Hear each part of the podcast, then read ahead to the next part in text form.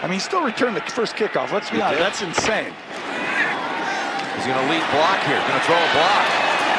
As Kamara touches it for the first time, and he's a yard shy of a first. The Saints are, for the first time, on the Giants' side of the 50, and third and a yard, and working right between two Giant defenders and getting there is Kamara. That's a 20-yard pickup. Again, a first down carry.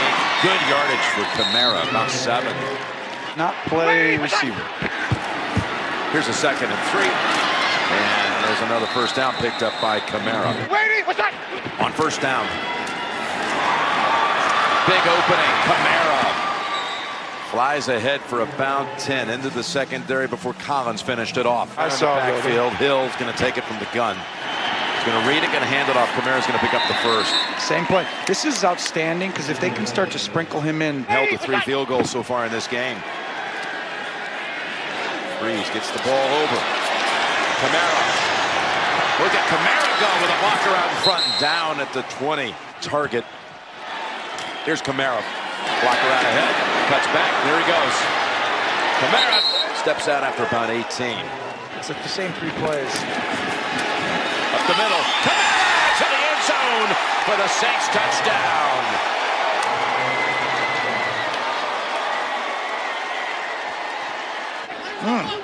Third catch for Thomas for 36 yards.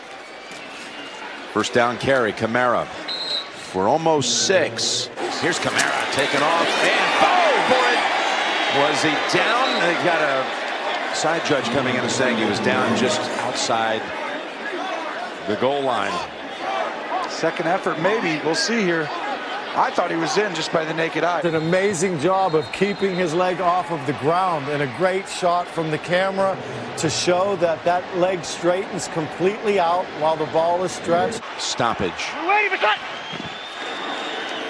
On a little option play. Pitch. Kamara.